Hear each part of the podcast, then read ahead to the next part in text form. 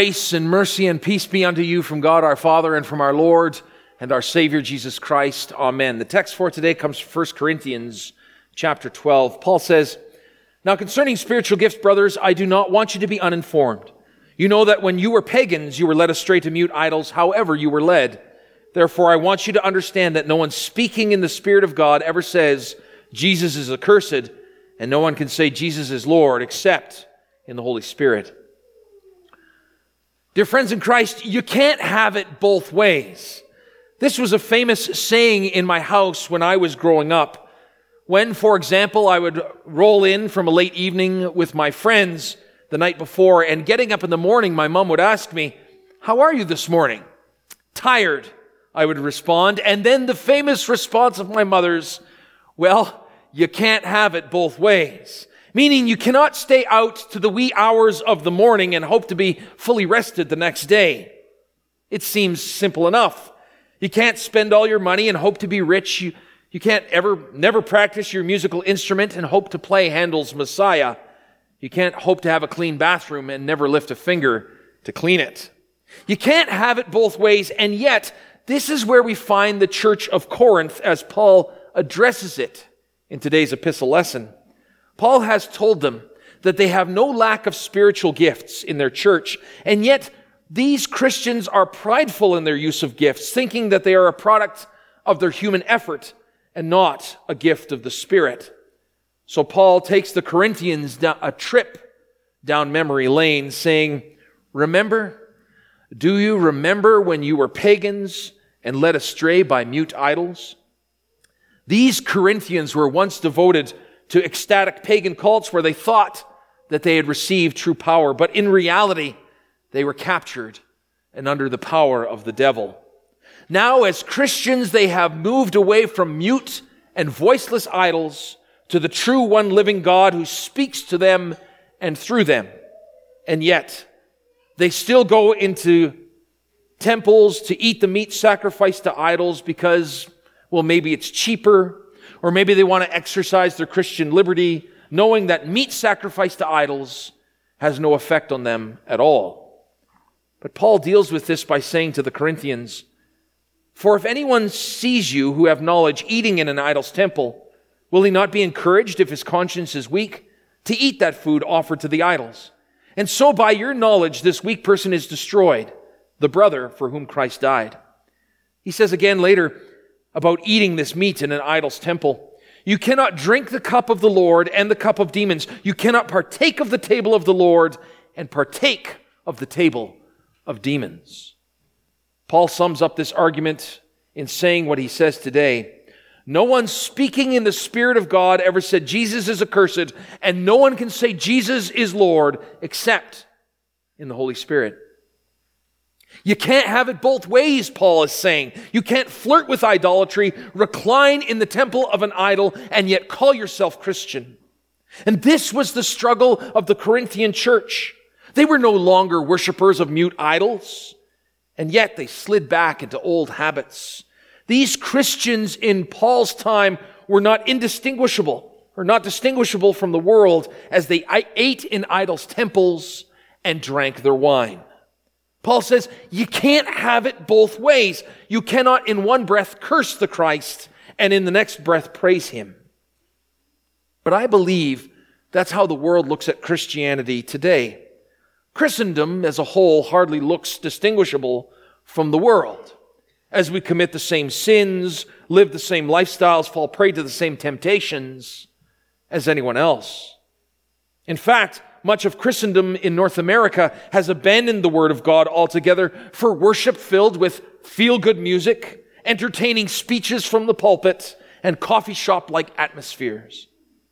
Yet it is not just the actions of the church today or the church at Corinth that Paul is addressing specifically in this passage. He's talking about their words, their confession.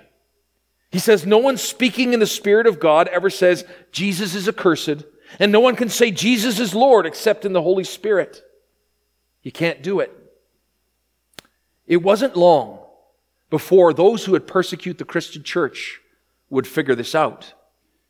In the first century, or at the end of the first century, as the Christian church came under persecution, there was a man, the governor of Bithynia, Pliny the Younger, who wrote this in his letter to the emperor of Rome as he persecuted the church of Christ. He said, Meantime, this is the course I have taken with those who have accused before me as Christians. I asked them whether they were Christian, and if they confessed, I asked them a second and a third time with threats of punishment, and if they kept to it, I ordered them for execution. As for those who said they neither were nor ever had been Christian, I thought it right to let them go, since they recited a prayer to other gods at my dictation, made supplication with incense and wine to your statue, and moreover, they cursed Christ. Things which, so it is said, those who are really Christians cannot be made to do. In reading passages like that from the past, I wonder would I recant? Oh, I would like to think that I would not deny my Lord, for he offers far more to me than just this flesh or this world ever could. But would fear grip my heart? What if my family was threatened? How far could I go? What could I endure to not deny my Lord? Jesus says, But whoever denies me before men, I will also deny before my Father who is in heaven. The problem is that I have denied my Lord. I have used his name in vain in public. I have cursed him in my heart when I've been angry with him. I have dined with drunkards and drank with gluttons. I told Billy Osmond in grade eight that I was no Bible thumping Christian. I've walked away from the church and university. And in anger, I told people to go to hell. I have denied my Lord in thought and word and deed by what I have done and what I have left undone? Would I hold to my Lord under the threat of punishment? The truth be told, I have denied my Lord without it. You can't have it both ways. Deny and die or confess and live. There is one story in Scripture that strangely I take comfort in.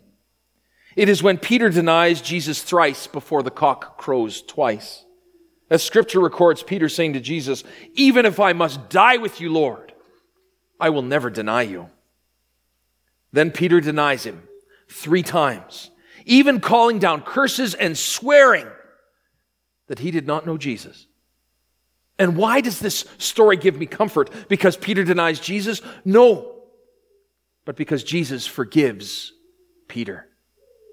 You see, I have my idols all week idols of self and selfishness, work and laziness, money and leisure, and anything else that I put before God. And then on Sunday, I flee to God's temple and beg His mercy. We all do. In this temple, God is not mute. He is a God who hears your pleas and speaks to you by saying, I forgive you all of your sins in my name and for the sake of my son. God says, Bring your sin and your hurt and your pain and your transgression, and I will take them. Our God says, Come and recline at my table and eat my flesh and drink my blood for the forgiveness of all of your sins unto life everlasting. You see, we can't have it both ways.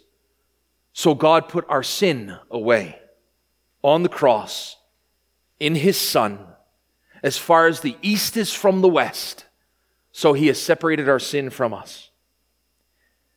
You can't have it both ways, dear friends, and you don't. You don't have it both ways.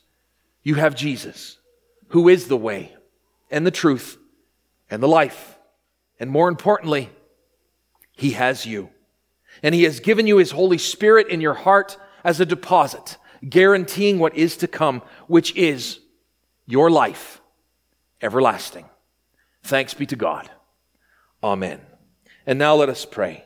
The peace of God, which passes all understanding, will guard your hearts and minds in and through Christ Jesus unto life everlasting. Amen. Hi, Pastor Cy here. I hope this message was encouraging for you. At Riverbend Lutheran Church, our goal is to support Christians in their daily walk with God and in proclaiming the love of Christ to a lost and broken world. We're a small and inviting congregation welcoming any and all who are sinful, hurting, seeking, or simply broken. Whether you're already a Christian and are looking for a church home, or you're undecided about your faith and looking for answers, you are welcome here. We have a number of programs for all ages and walks of life. Sunday mornings we have worship followed by educational programs for all ages. Please join us. For more information, you can visit us online at www.riverbendlutheran.com, call us at 780 430 7382, or email me at pastor at riverbendlutheran.com. Better yet, stop in for a visit. Until then, may the Lord bless you and keep you. May the Lord make his face shine upon you and be gracious unto you. May the Lord look upon you with his favor and grant you his peace.